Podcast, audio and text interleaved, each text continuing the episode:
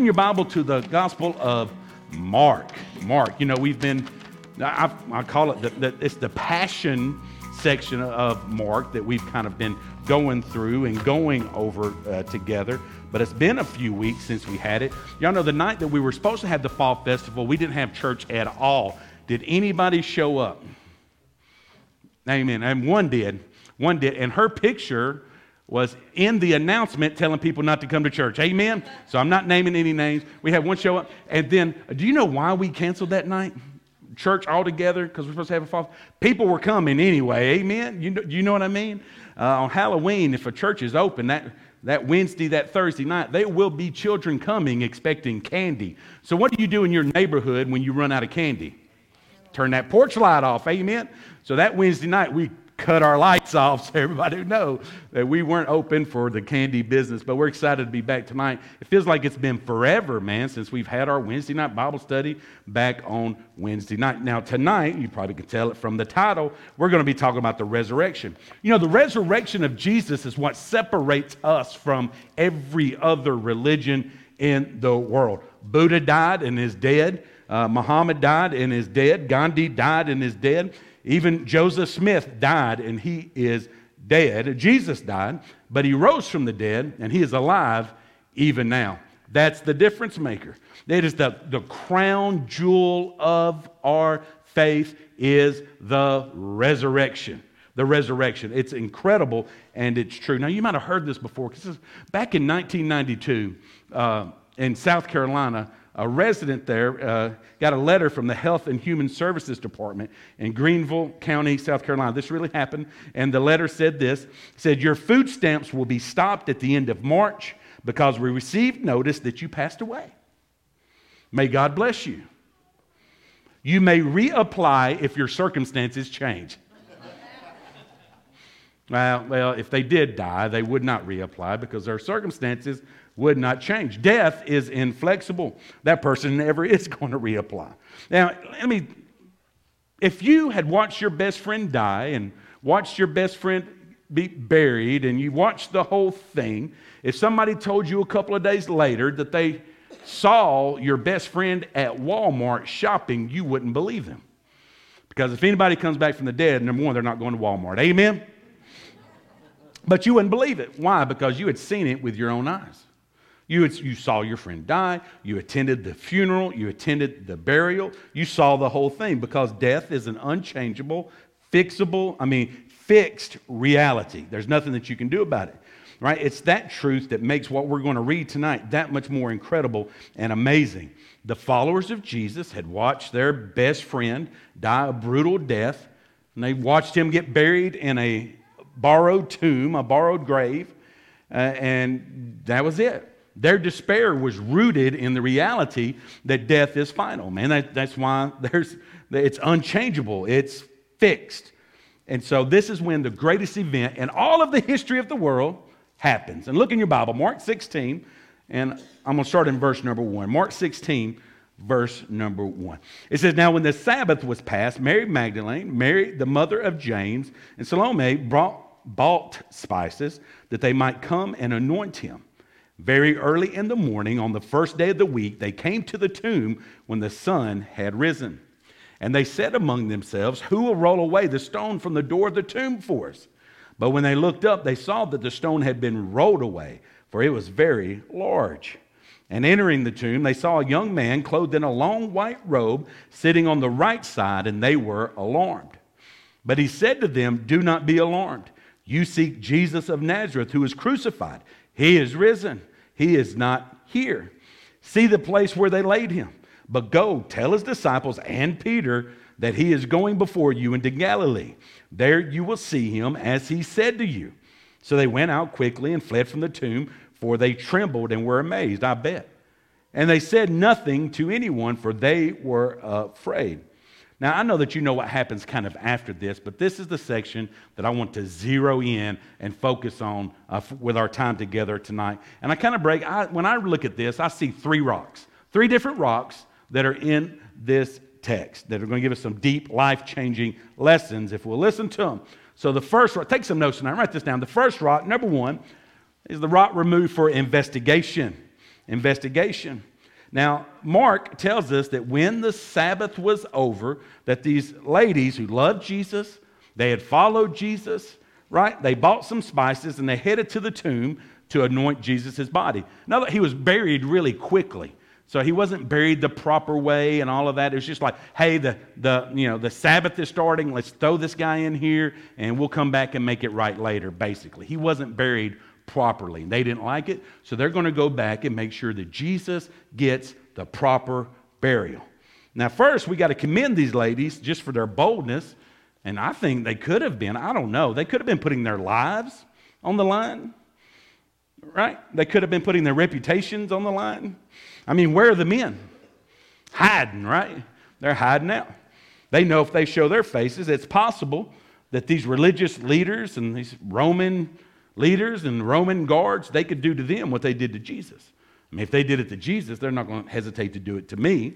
And so they're afraid and they want no part of it. So I imagine they're grieving behind doors. But these ladies, wholeheartedly, undoubtedly, are committed to Jesus and they love Jesus beyond a shadow of doubt. And their love for Jesus kind of causes them to forget about themselves and to go and try to do this one last thing for Jesus. But understand this. Look at this next slide. While these women undoubtedly love Jesus, at this moment they do not believe Jesus. They love him, but they didn't believe him. They absolutely did not. What had Jesus told his followers constantly in the Gospels? I'm going to die. I'm going to be buried. I'm going to be back, right? I'm going to be resurrected. They're going to crucify me, going to put me in the grave for three days, but I'm coming back. I'm going to rise again. He told them plainly what was going to happen. These women loved Jesus, but they didn't believe him. Because if they believed him, they wouldn't be going to get him ready for his funeral. You know, those final preparations. They're on their way to anoint a dead body. If they had believed Jesus, they would have believed what he said. Look at this next slide. They loved who he was, but they didn't believe what he said. You ever known somebody like that? Have you ever loved somebody you didn't believe what they said? You know, you know that, old, that old Conrad, man, he's a good boy. You just can't believe nothing he says. you, know, you know what I'm saying? Now, I'm not saying that's how they felt about Jesus, like Jesus was a pathological liar. But when it came to this subject, they loved Jesus, but they didn't believe him. They didn't believe him. And he told them.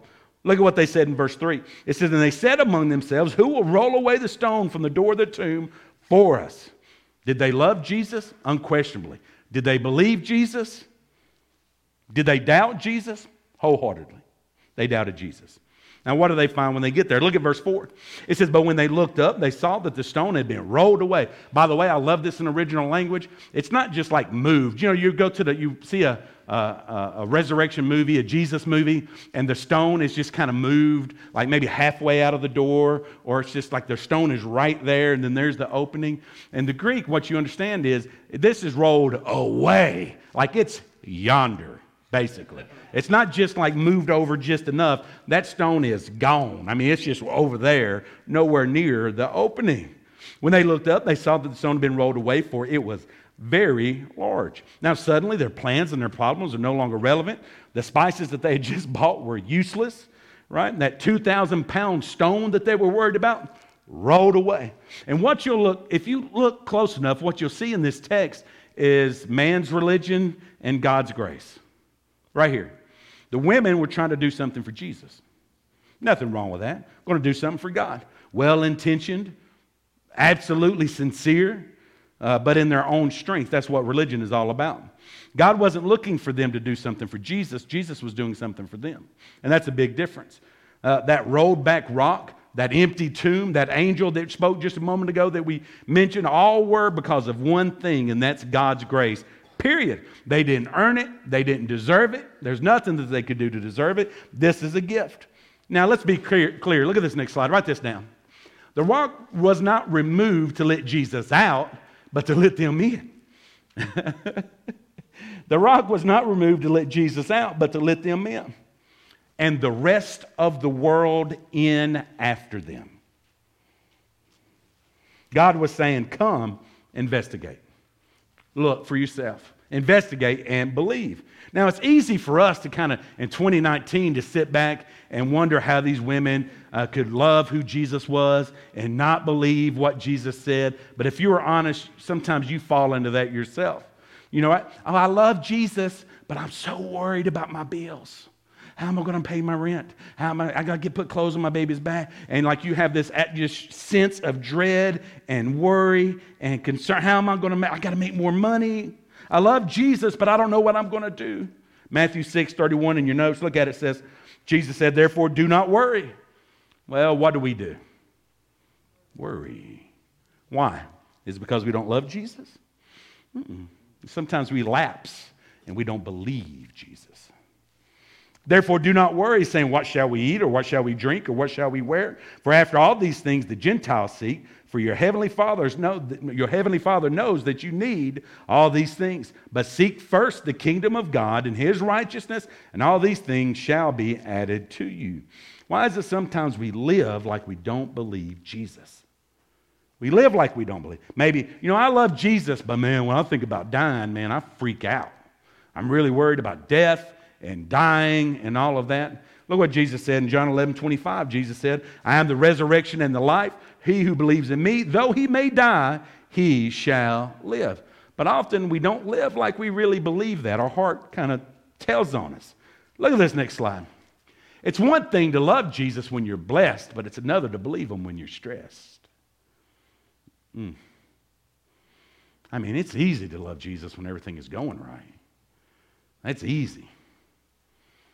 But it's a little bit more difficult when you're stressed out. It's not enough to believe that the tomb was empty. A lot of people knew that the tomb was empty. You also have to believe that Jesus is alive, that he's alive. The Pharisees knew the tomb was empty. The Romans knew that the tomb was empty. They didn't believe Jesus was alive necessarily, but they knew the tomb was empty. Look at this next slide. An empty tomb can't change your life or save your soul. Only a living Christ can do that. These women weren't instructed to go and tell anybody uh, that the tomb was empty. They were told to go tell the disciples that Jesus is alive, that Jesus is alive. We love Jesus, but do we believe it? You have to. Write this down. The empty tomb is both evidence and an invitation. The empty tomb is evidence of the resurrection, but it's also an invitation to believe in Jesus by faith. It's an invitation to believe what he has said and to believe what he has done for us. So it's a evidence, but it's also an invitation. Now that's the first rock, the rock of investigation. Number two, write this down. The rock resurrected for salvation. For salvation. Look at verse number five in your Bible. Verse number five. It says, And entering the tomb, they saw a young man clothed in a long white robe sitting on the right side, and they were alarmed. But he said to them, Do not be alarmed. You seek Jesus of Nazareth, who was crucified. He is risen. He is not here. See the place where they laid him. See, the rock was rolled away so to reveal the fact that Jesus, the living rock, the solid rock, was no longer there. He was gone. The angel reassures them, You've come to the right place. Don't come over here, woman. They've come to the right place. Going to, going to get you. Uh, come to the, I'm sorry if you don't, if you don't know, I'm sorry. Just go on Facebook. The angel reassures them they've come to the right place looking for the right person, but God is going to give them a new purpose. They thought they were coming there for one reason. God wants them to leave and be the very first witnesses. Look at this next slide. They're invited to see and believe so that they can go and tell. They're invited to see and believe so they can go and tell. And nothing has changed in 2,000 years. When when uh, the gospel was shared with you, you're being invited to come and see. But immediately God says, once you come and see, He says, go and tell. Now, notice what the angel tells them to come and see. He says, See the place where they laid him. He's like, See, this is where he was, but he's gone. He's no longer here. Now, there's three, look at this next slide. There's three important words. When he says he um, is risen, and it's three words in English, one word in the Greek, iero. Iero, it's kind of like tetelestai. It's past tense. It is finished, right? And that's what it's saying. He is risen. He has been risen. He is gone, right? It's over. It's a done deal. Debt paid, sacrifice complete. The gospel is complete. He has been raised. And what is the command from the angel to the woman? Again, look at verse number seven. Go and tell. Look, Jesus isn't here. He is risen. Hiero.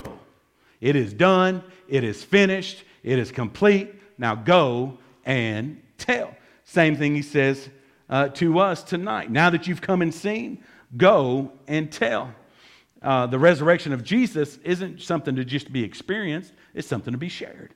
And I would say if you have an unwillingness to share, you haven't experienced it. Telling these women to go and tell, can you imagine them keeping their mouth shut? Think about those ladies that were just working in the kitchen. You think they could keep it a secret? Amen? No, Glenda would already told it and told it 20 times. And you would have too. Okay, I'm picking on them. But you would have too, wouldn't you?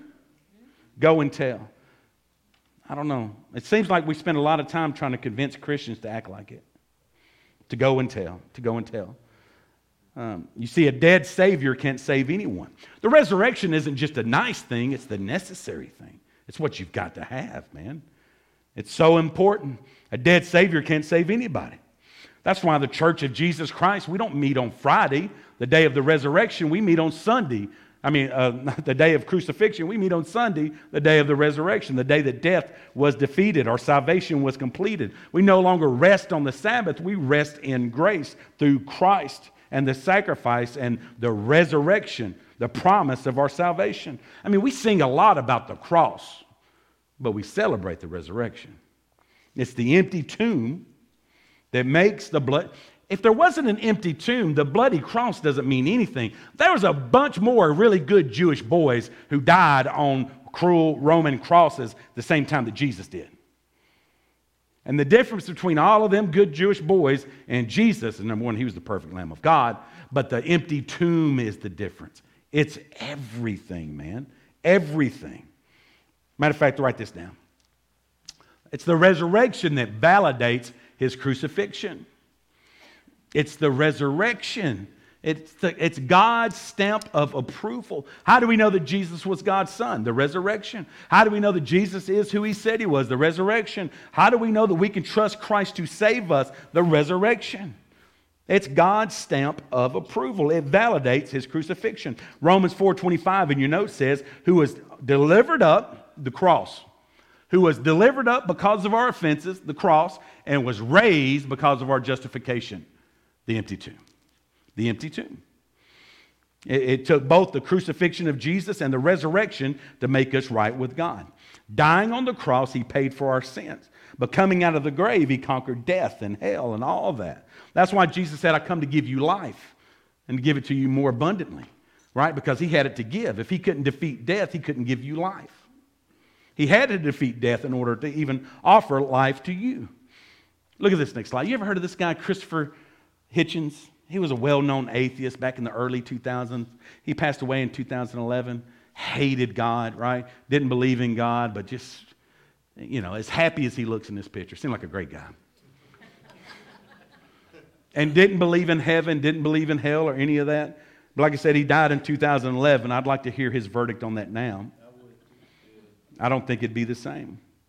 A few years before he died, Hitchens was interviewed in Portland by a Unitarian minister named Marilyn Sewell.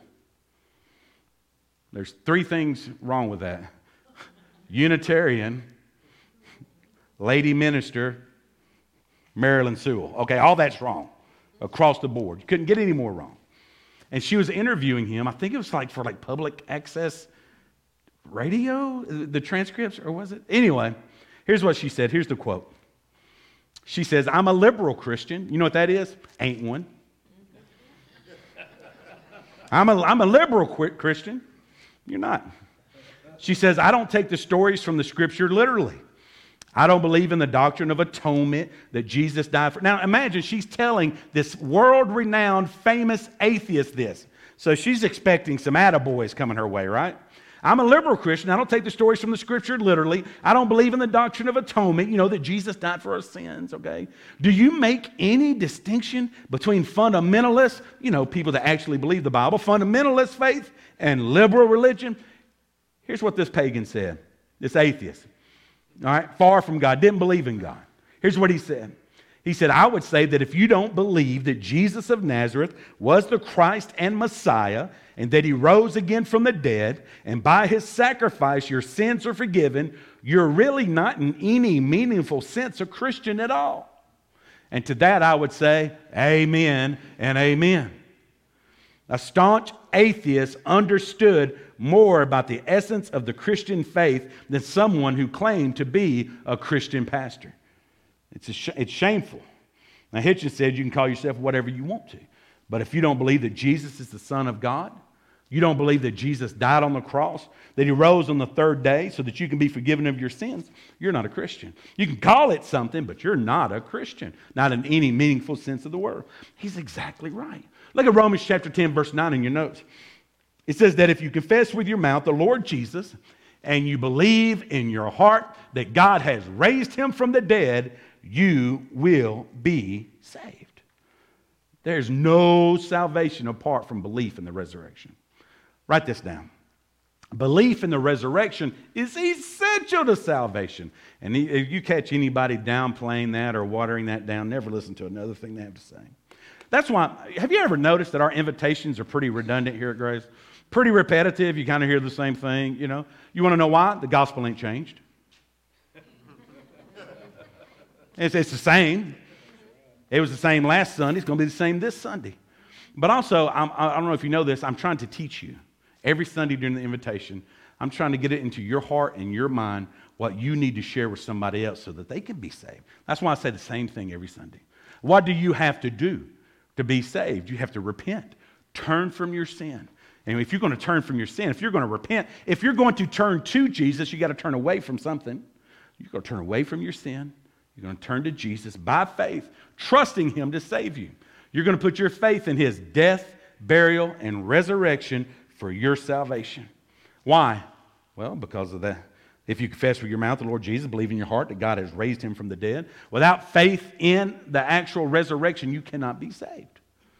And we emphasize that every Sunday. We get that in there every Sunday. Number one, so you know how to share the gospel with somebody else. What's necessary to be saved? But number two, so we can say clearly and plainly. This is what you have to believe in order to be saved. The resurrection isn't a happy ending of a really good story, it is essential to salvation. Now, here's the third rock. Write this down. The rock recalled for, it was a recall for redemption. For redemption.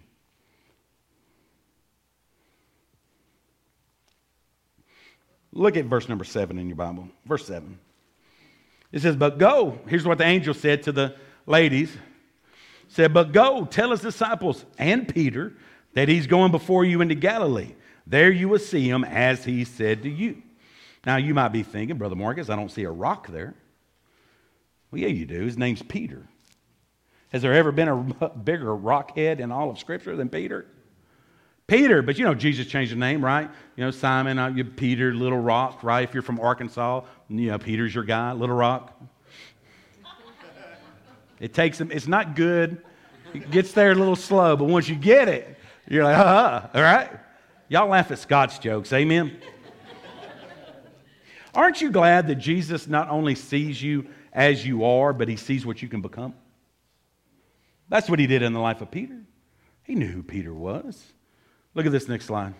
It's one thing for us to believe uh, in Jesus, but isn't it encouraging to know that Jesus believes in us?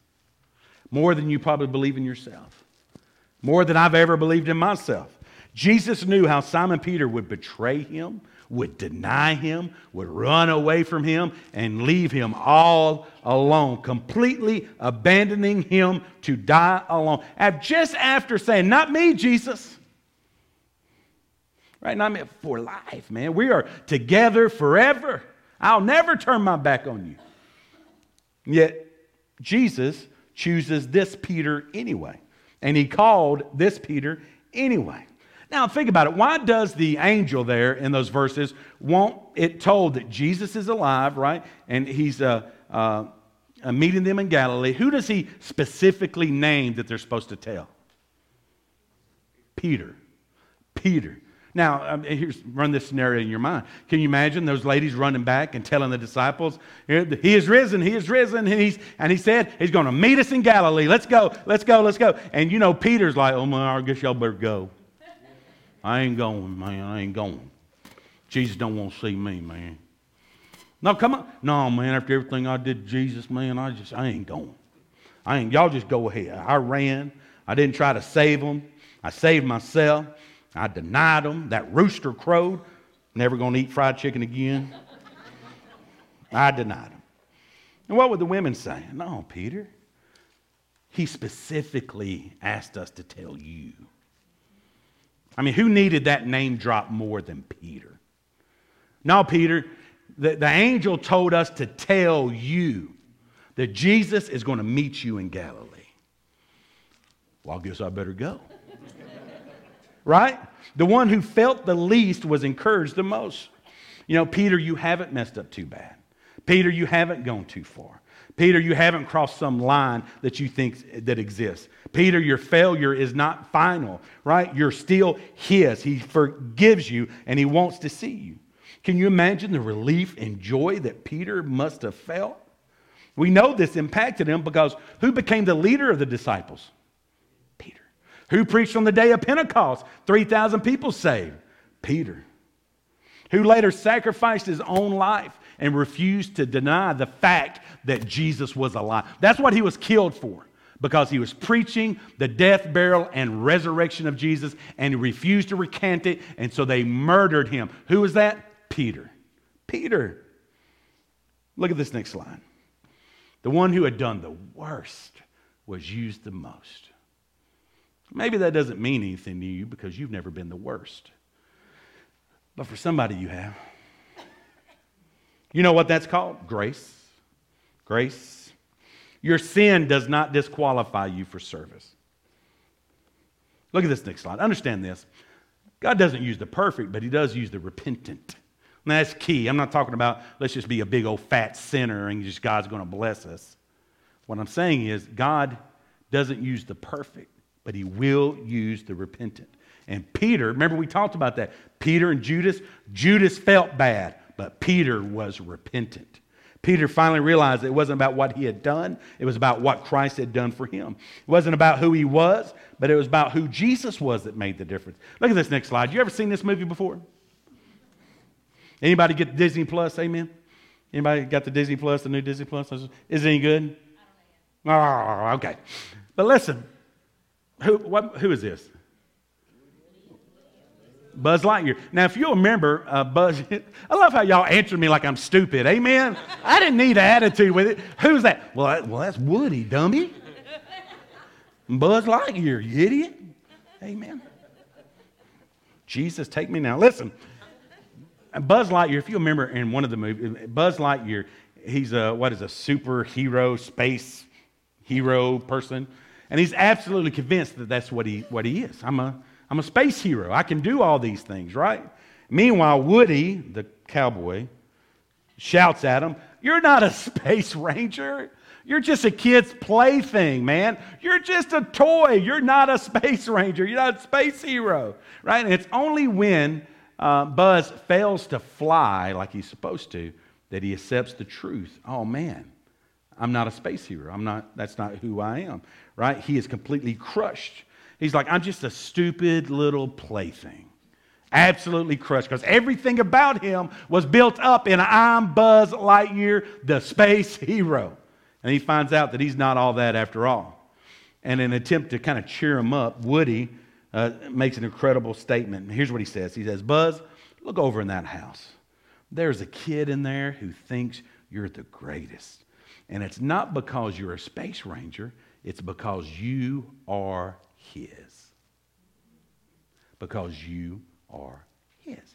And Buzz could uh, look down on, on, on, the bottom of his uh, uh, space boot there, and right there written on the bottom of the sole of his shoe, what?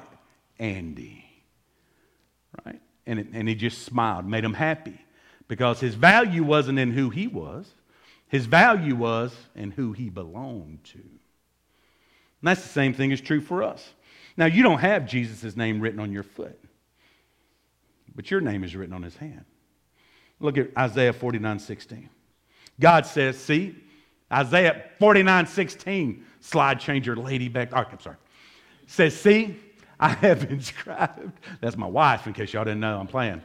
See, I have inscribed you on the palms of my hands. You know, sometimes in ancient times, uh, a, a, master would uh, tattoo the slave with their name so everybody would know this person belongs to me. But never would the master have the slave's name tattooed on them because that would, uh, the picture would be a master who is devoted to a servant. But here in Isaiah, God is telling us that He's got our names tattooed, I'm saying tattooed, inscribed on His hand. A master who's devoted to His servants. Now, I'm not, he's not, God is not our plaything. We belong to Him. But He has permanently engraved our names on the palms of His hands. What does that mean?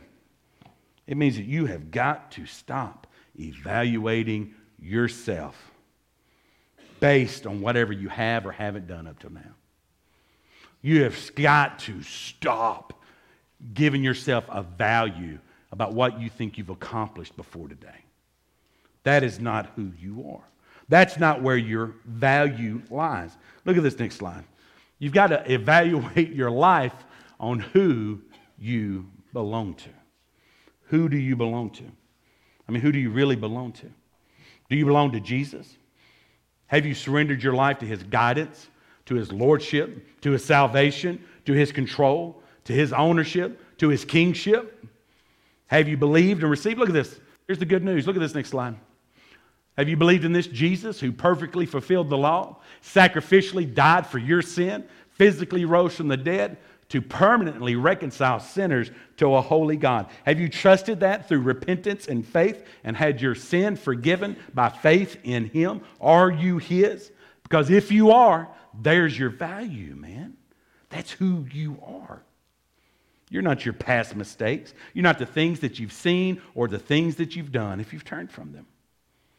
You are His and he gives you value. Mark makes it abundantly clear that Jesus isn't, you've heard it, not a good way. Jesus isn't a better way. Jesus isn't even the best way. He's the only way to heaven. He's the only way.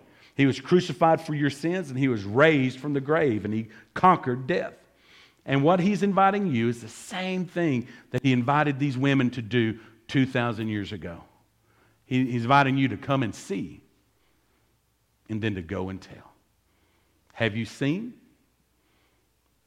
Do you tell? You should. Let's pray.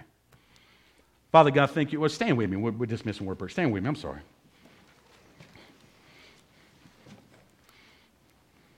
I just think y'all pray better standing up. Amen. We're ready? Let's pray. Father God, thank you so much for the blessing of your word. God, I'm so grateful that I'm not a sum total of all my mistakes, Lord, all of my sin all of my regrets. God, I'm not the sum total of all the hurt that I've caused other people, uh, the hurts that I've caused myself, or the hurt that I've done to myself. God, that I'm not the sum total of maybe hurt that I've done on others. And, and God, even people that have hurt me, they do not define me. God, but that you define me. And Lord, the value that you've put on our life is immeasurable. The blood of your Son, Jesus Christ. So, Lord, I thank you that my identity is in you. God, it doesn't matter what this world says. Lord, it doesn't matter what people think.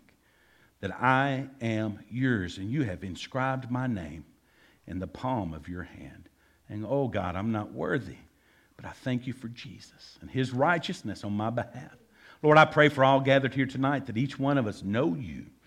God, that we've turned from our sin and turned to Jesus and placed our faith in your death, burial, and resurrection. And God, that you have saved each one here. Uh, God, I pray that um, if we have seen, God, that we will go and tell. Give us hands and feet that live to serve you. Lord, that desire to expand your kingdom for your good and for your glory. Lord, we love you.